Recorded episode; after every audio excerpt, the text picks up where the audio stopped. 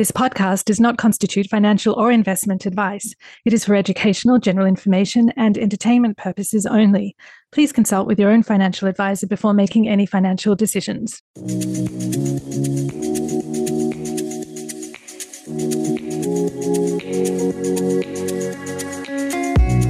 When we are afraid of money, first I just want to question that. And that's kind of how I start that chapter. It's like, what are we actually afraid of? Because money is just a thing. It's like saying you're afraid of a pen. You're afraid of your scrambled eggs. Like it's not it's not a state of mind like loneliness and rejection and some of the other fears that I tackle earlier on in the book. It is just this thing. And so and yet we are afraid of it. Even the word itself sometimes sends shivers up our spine. And I would offer that it's not so much the thing of money, it's not the physicality of it, it's what it symbolizes and it's your relationship to the money because there's a story there that maybe you haven't unpacked that you're afraid of facing. You're listening to Banking on Girls, the podcast that explores the importance of financial literacy for girls and young women. And I'm your host, Marina Batliwala. Join me on this journey to uncover insights and inspiration.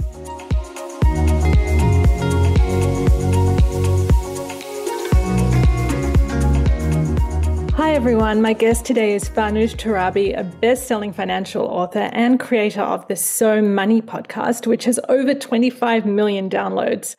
Farnoosh holds a degree in finance and international business from Pennsylvania State University and a master's in journalism from Columbia University. And is one of the country's favorite money experts. She's been featured in countless publications and on TV, including the New York Times, the Wall Street Journal, Forbes, NBC, and CNN.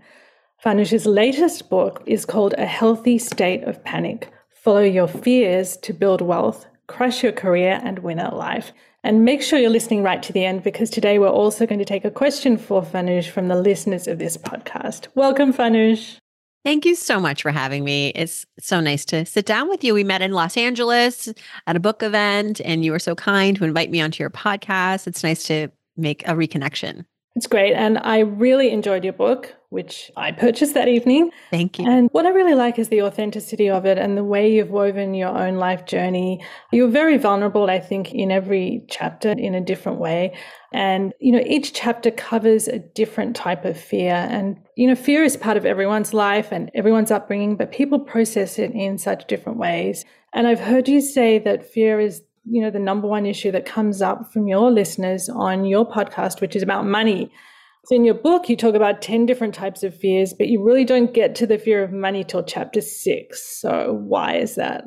Well i think the fear of money you know the way i structured the book was i wanted to talk about these different fears fear of money being one of them but almost in a chronological way as we live life and experience life. So we don't have the fear of money as children most of us but we do fear rejection. We do fear loneliness. We fear FOMO in some cases as teens and young adults. And so the book kind of goes chronologically through fear as we experience it as humans. And so money is more central to the book for two reasons. One, because I think it kind of falls in the middle of life. Like we get to become adults and then we're suddenly like, oh my gosh, I have to pay taxes and I have to budget and investing. What is that?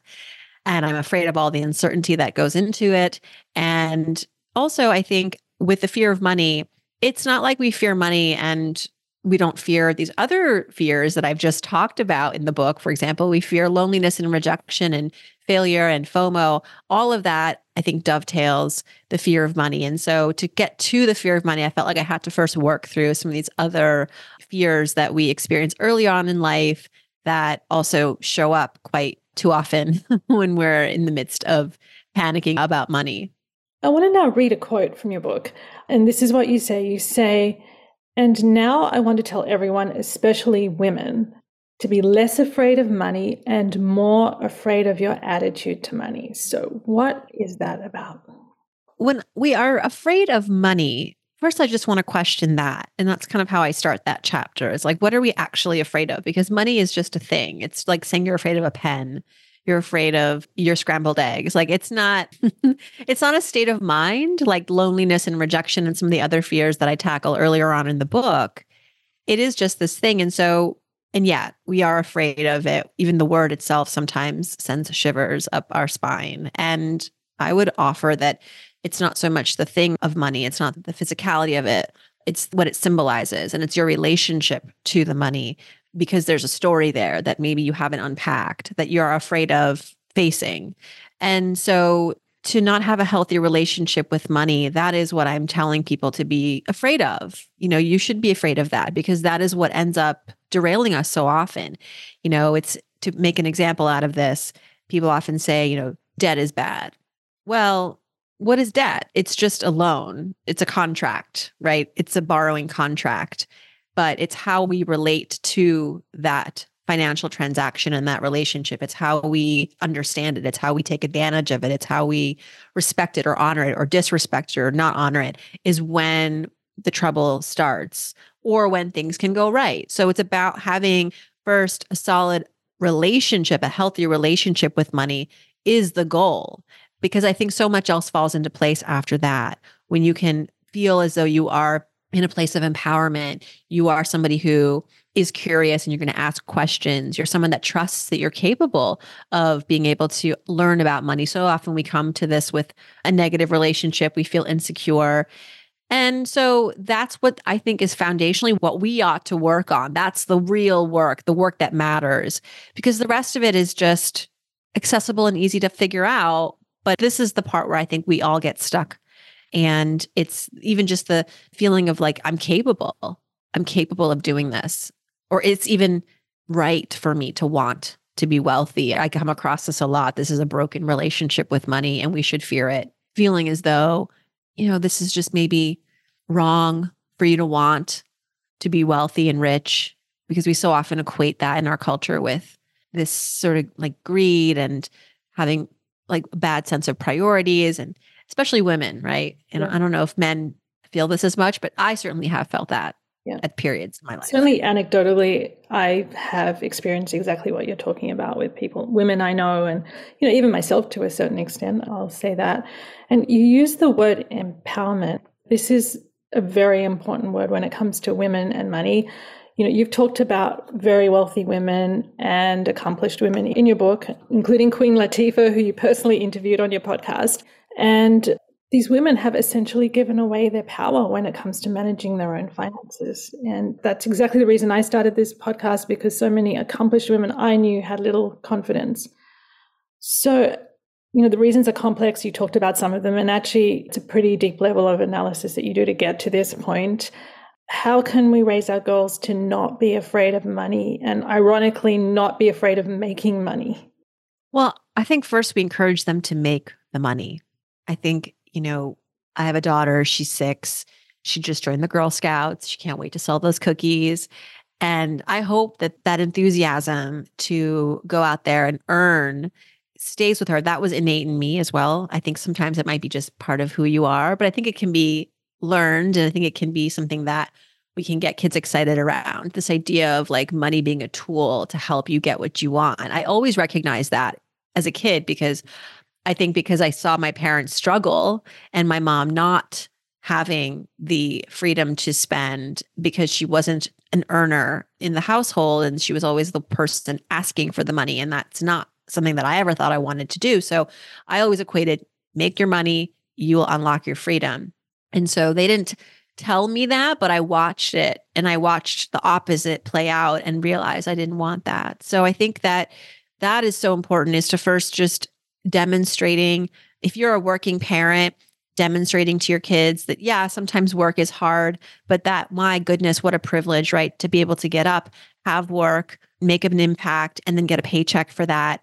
And that to be able to have the agency to decide what to do with that money. That's the stuff that i think it's important to bring your kids along that journey and show them all sides of working you know but that ultimately you've chosen to do this you've chosen this path and that it has awarded you so much, afforded you so much in your life. And to get them working, you know, I grew up in a household where grades mattered more than anything. And still, I found ways to find a job here or there. I babysat, I was a hostess at a restaurant. But as soon as my grades started to take a hit, my parents would say, You're no longer doing that. You're never leaving the house. I'm different now. I think that it's more important. I'd rather they have real life work experience where they're knowing what it means to be accountable. They know what it means to earn money and then maybe blow it and lose it and then be, you know, in a bind because they can't buy something for themselves they were going to with their budget that they got from their job. I mean, there's so much to learn from just having a job. And I would rather they get B's, but be able to have this early understanding of what it means to earn and the responsibility that goes with it. And I've interviewed many entrepreneurs. It's not a coincidence. So many of them had jobs as young adults early on. And I have to believe there's a correlation there, you know, where you just get so much education.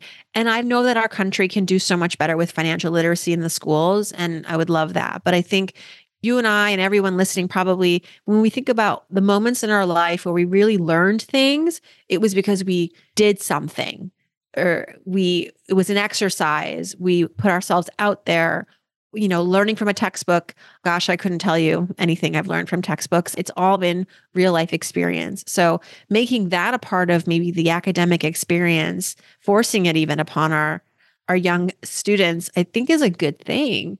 So that's one thing. And again, I think it's about sticking with this topic of literacy and young girls. I think it's important for them to know that your financial journey and your financial life is not just about budgeting, spending, and saving. It's about investing and creating and investing in yourself, investing in the stock market.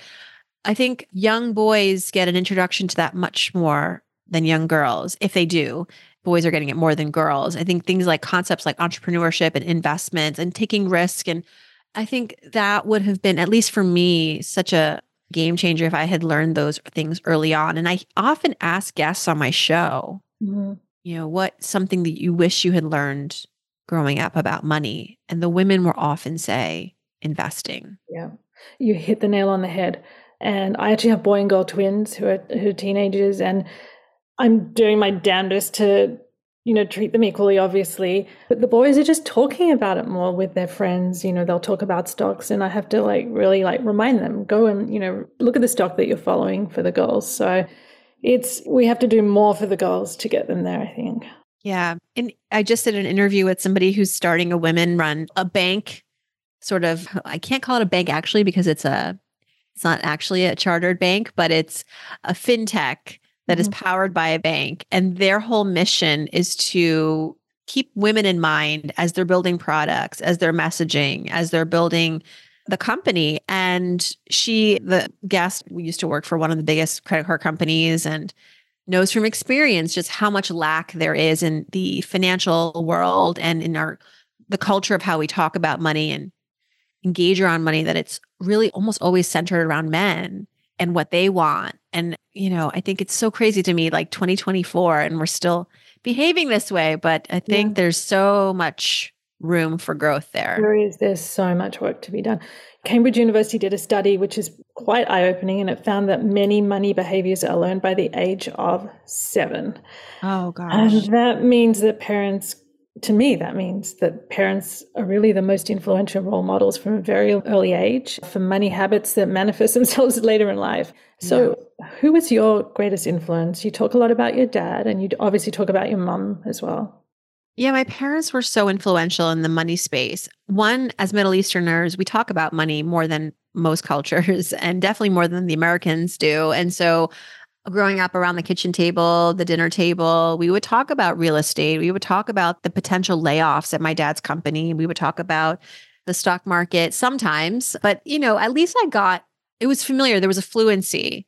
Mm. I wasn't getting these deep dives. I remember one time my dad showed me his portfolio of credit cards, which I don't recommend anybody keep, but it was for him as an immigrant, you can imagine earning credit in this country it felt like a rite of passage and it was a real pride point for him. So he would go to the department store the gas station visa amex and apply and get the cards. And he wasn't that he even wanted to use them but he just liked the accumulation of it and the card with his name. And it just felt he felt like an american. In iran there really isn't much of like a credit system like there is here. And so you know would show that stuff to me and i wouldn't get it at the time. But i now looking back i'm like oh my gosh i I see what he was doing. And it helped me a lot as I got into my own life and as an adult. And I wasn't afraid to just even you know, I wasn't afraid of money in the sense that I wasn't afraid to ask questions. Mm-hmm. I wasn't afraid to, you know, speak up and want for things sometimes, you know, whereas my peers sometimes struggled with that because I think there was that lack of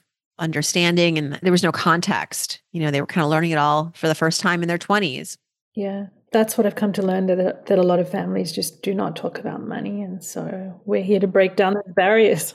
They think it's rude, they think it's inappropriate, and I think there's a lot of shame sometimes associated with some of the financial ways that you've gone about your life, your family. And so again, there's so much to unpack. There's a story there, stories, but if we can't even talk about it, what's left? It's never too early to teach kids about money. How are you teaching your own two children about money? Well, I'm trying to meet them where they're at a little bit. So my daughter is six, my son is nine. I can already tell my daughter is much more like me in the way that she has a curiosity and really wants to earn and saves. She asked for an ATM machine for her Christmas gift, which is she's actually using it more as a bank than, you know, she's not really making withdrawals, but she likes the sounds and the you know, it's a toy, but she, you know, and she gets to like type in the numbers and there's a comes with a credit card and she feels very professional with it. And I will entertain that. I will indulge. And then that becomes an opportunity to talk about money with her. And again, with the Girl Scouts, I think with my daughter, it's going to be more fluid. They're going to just be natural moments to talk about money because she's going to initiate. With my son, I think it's going to have to be more deliberate. And with him, I think it's going to require more me pushing him to encouraging, you know, I should say, to get the jobs and earn. And also, I think it's important for parents to, and I'm going to try to do this, it's hard, but allowing their kids to fail with money within boundaries, right? So I just had a woman, a mom, reach out to me on my podcast to say, Hey, I have a 17 year old daughter. She has a job, which is great, but she's such a consumer, especially with social media. She's constantly getting bombarded with ads and all this stuff around makeup. And she just goes to Sephora and cashes out her paycheck and won't listen to me. She says, It's my money. I can do whatever I want with it. And I said, But is it really? She's still living under your house. My parents would have said, and they did, any money I made, I had to save half of it automatically. And that was it. If I wanted to have a job, that's fine.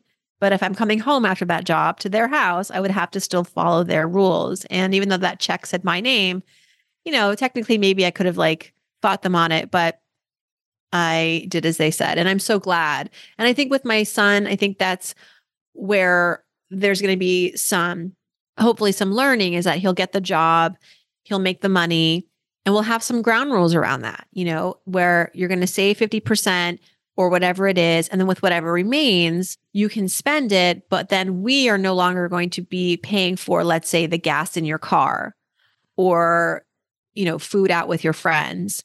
So then this money isn't just fun money. It's actually, there are budgetary items that he will need to take care of. And one month he may fall short and he's going to feel the pain.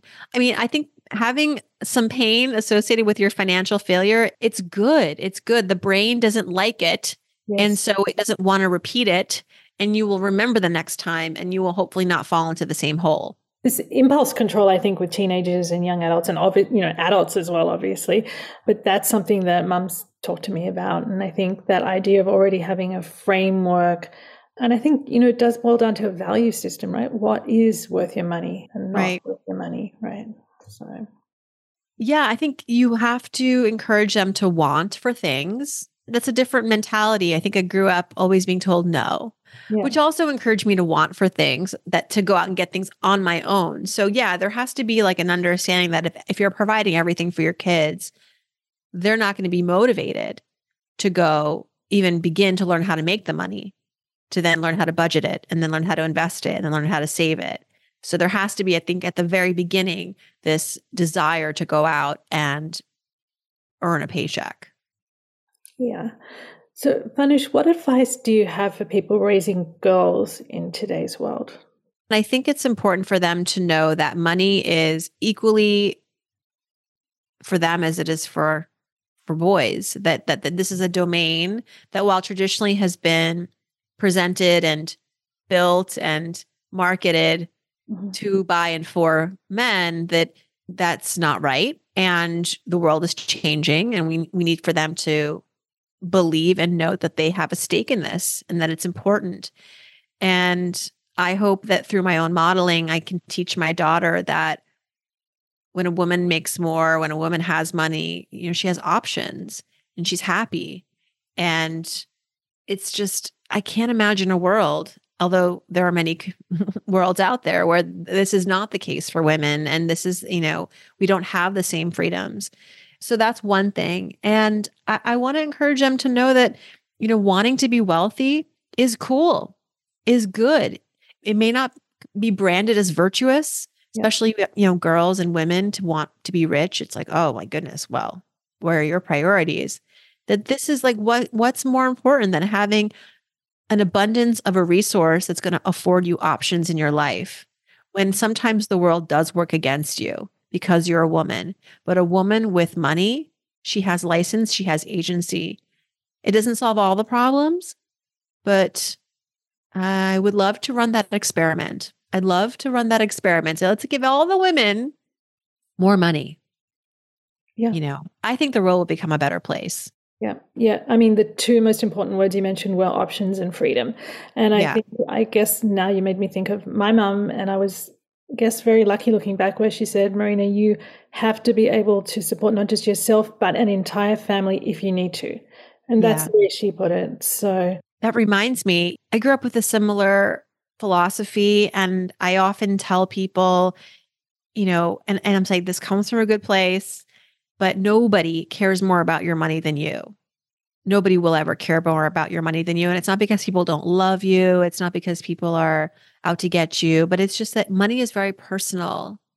And people are busy running their own financial lives, you know? And so you have to be at the forefront of advocating for yourself, knowing that it's your right to ask questions and to fight for your power and fight for your worth so important because nobody else is going to do it for you. And even if they do, they're not going to do it as well as you because they're not going to want it as much as you.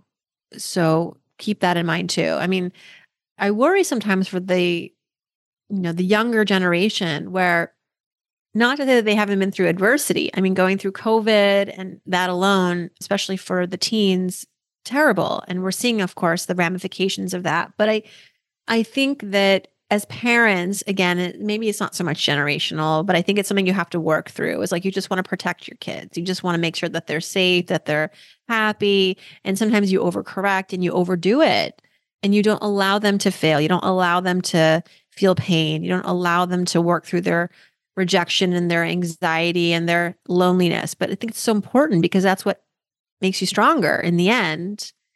And again, it's not easy. So I don't want to say, like, oh, it's going to be so easy for me, but it's what I'm conscious of. I think having just a raised consciousness around that can be so helpful. Great advice. And now we're going to finish off with a question from a listener of my podcast. And this question comes from Katrina J, a mother of three boys. And her question is Farnoosh, what is the number one piece of advice that you'd give parents with young kids starting their financially independent lives? Well, not to sound like a broken record, but I think it's about encouraging them to negotiate for themselves through work and jobs. So for young kids, maybe they can't go get a job at Abercrombie and Fitch or whatever it is, right? If you're nine years old, if you're 11 years old, what do you do? And I got this great tip from a dad. He said that he encourages his kids to go around the house and identify something that is needs service, needs attention. Maybe it's that, oh my gosh, our Tupperware drawer is a mess, or the garage needs a sweep, or the attic is a disarray, or, you know, every day, none of the beds get made, whatever it is. Or, you know, if they're even older, like mom, you want to get be a TikTok star, let me film your reels, you know, whatever it is. I think I have some entrepreneur friends whose kids like do their editing now for social media. So what you're really encouraging them to do is to identify you know opportunities and sort of problems but what are the opportunities and then what is the solution so they're going to come to you with a proposal i want to do this this is my plan i want to you know revamp the the attic or what have you it's going to take 2 weeks and okay what do you want to charge for that so then they have to come back to you with a price and then you negotiate it. I mean, you're basically raising young entrepreneurs yeah. in this, but along the way, you're teaching them to be problem solvers, to be in service, to think strategically, to think about money. And then, of course, on the other side of it, once they make the money, there's a whole education there on what they're going to do with it. The other thing, too, is that with young kids, we tend to think that money is very much like a one purposeful tool, like we get it and then we spend it. Especially when you're young, you don't see it as like this multifaceted tool. There's a great curriculum and great resource for anybody. It's called Money Savvy Generation. And they started, kind of put them on the map, was this piggy bank that has four slots save, spend, donate, invest. Since then, there have been many more like products. But the idea is that you want to teach young people that money has many capabilities.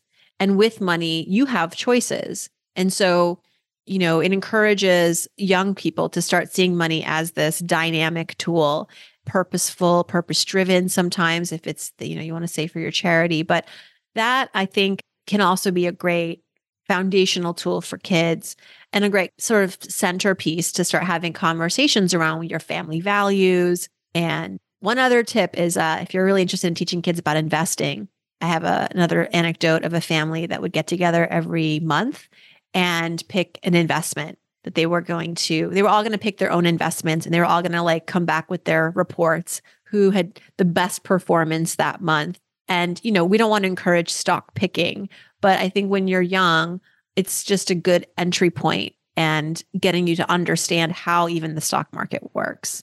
Yeah, especially companies that they're familiar with, they can follow them. And yeah, I hope we get to do that in our home. I have no doubt you'll be doing that soon. Farnoosh Torabi, thank you so much for joining us today. Thank you.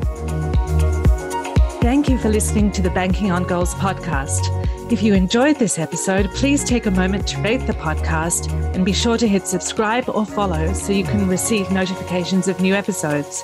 You can also find us on Facebook, Instagram, and at bankingongirls.com.